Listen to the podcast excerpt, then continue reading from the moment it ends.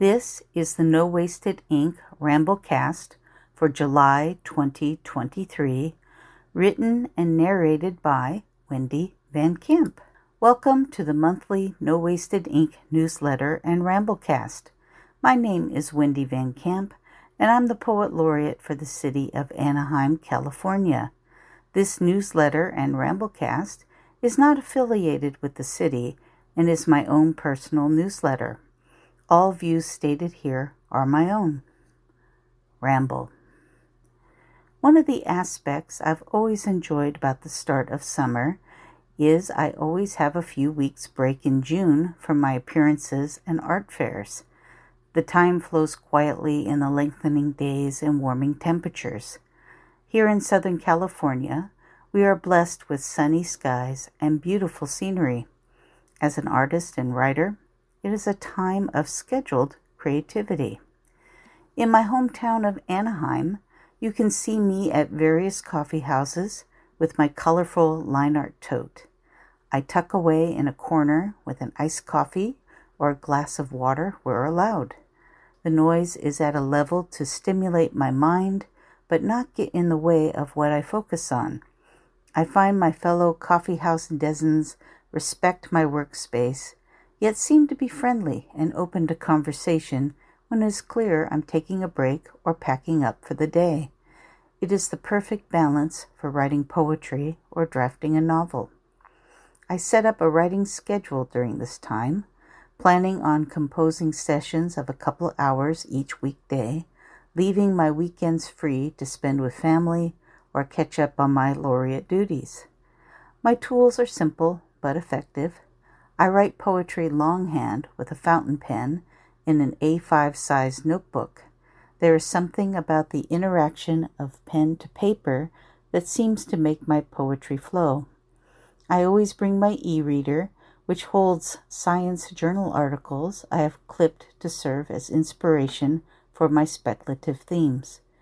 While I bring my smartphone, I tend to leave it in my bag to avoid distraction. This year, the selections for my writing bag are capless fountain pen with Noodler's black ink in piano black, Stalogy A5 notebook, Traveler's Style A5 leather notebook cover in turquoise, Kobo e-reader, smartphone, power brick with charging cables.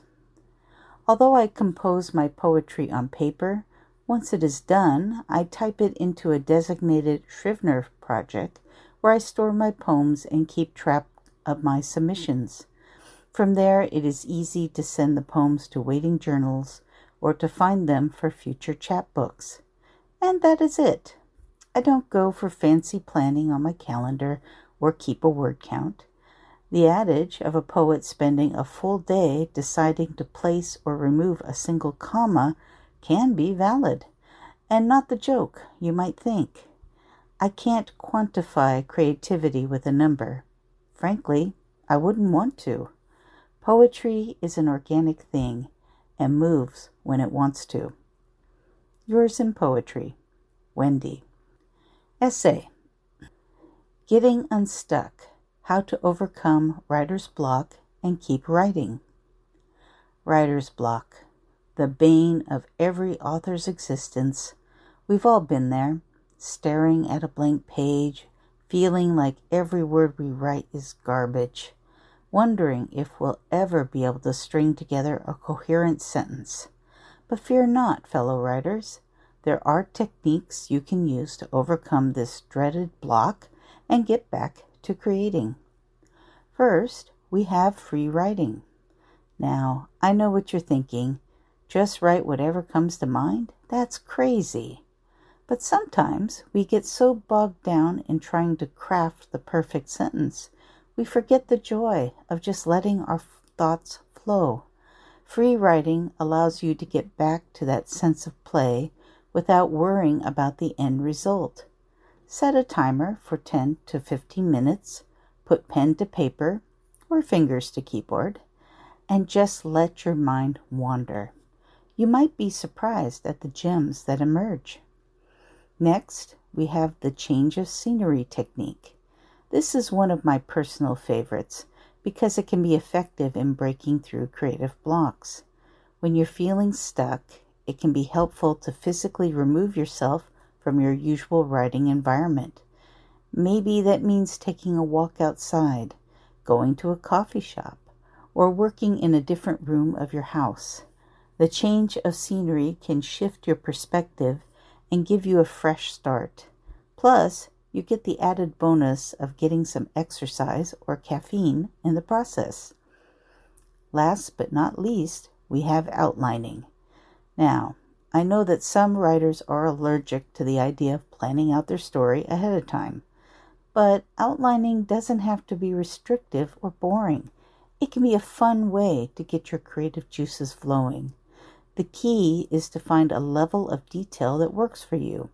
Maybe that means outlining every single scene or jotting down bullets for the major plot points. The goal is to create a roadmap to give you direction without stifling your creativity.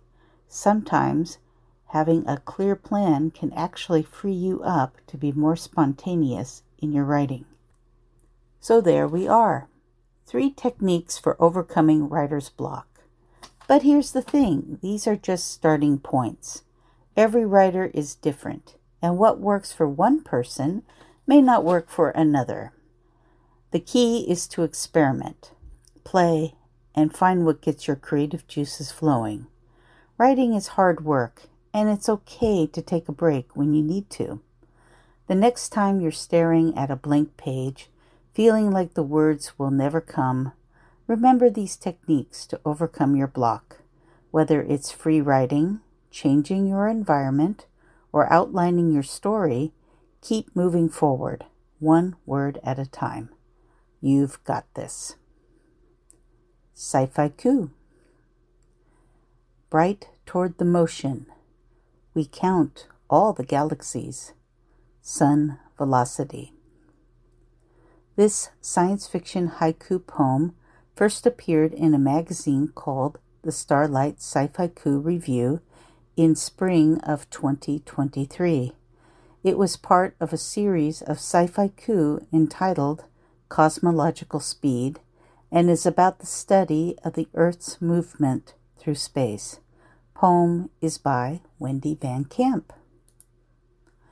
This has been the July 2023 episode of the No Wasted Ink Ramblecast, narrated by Wendy Van Camp.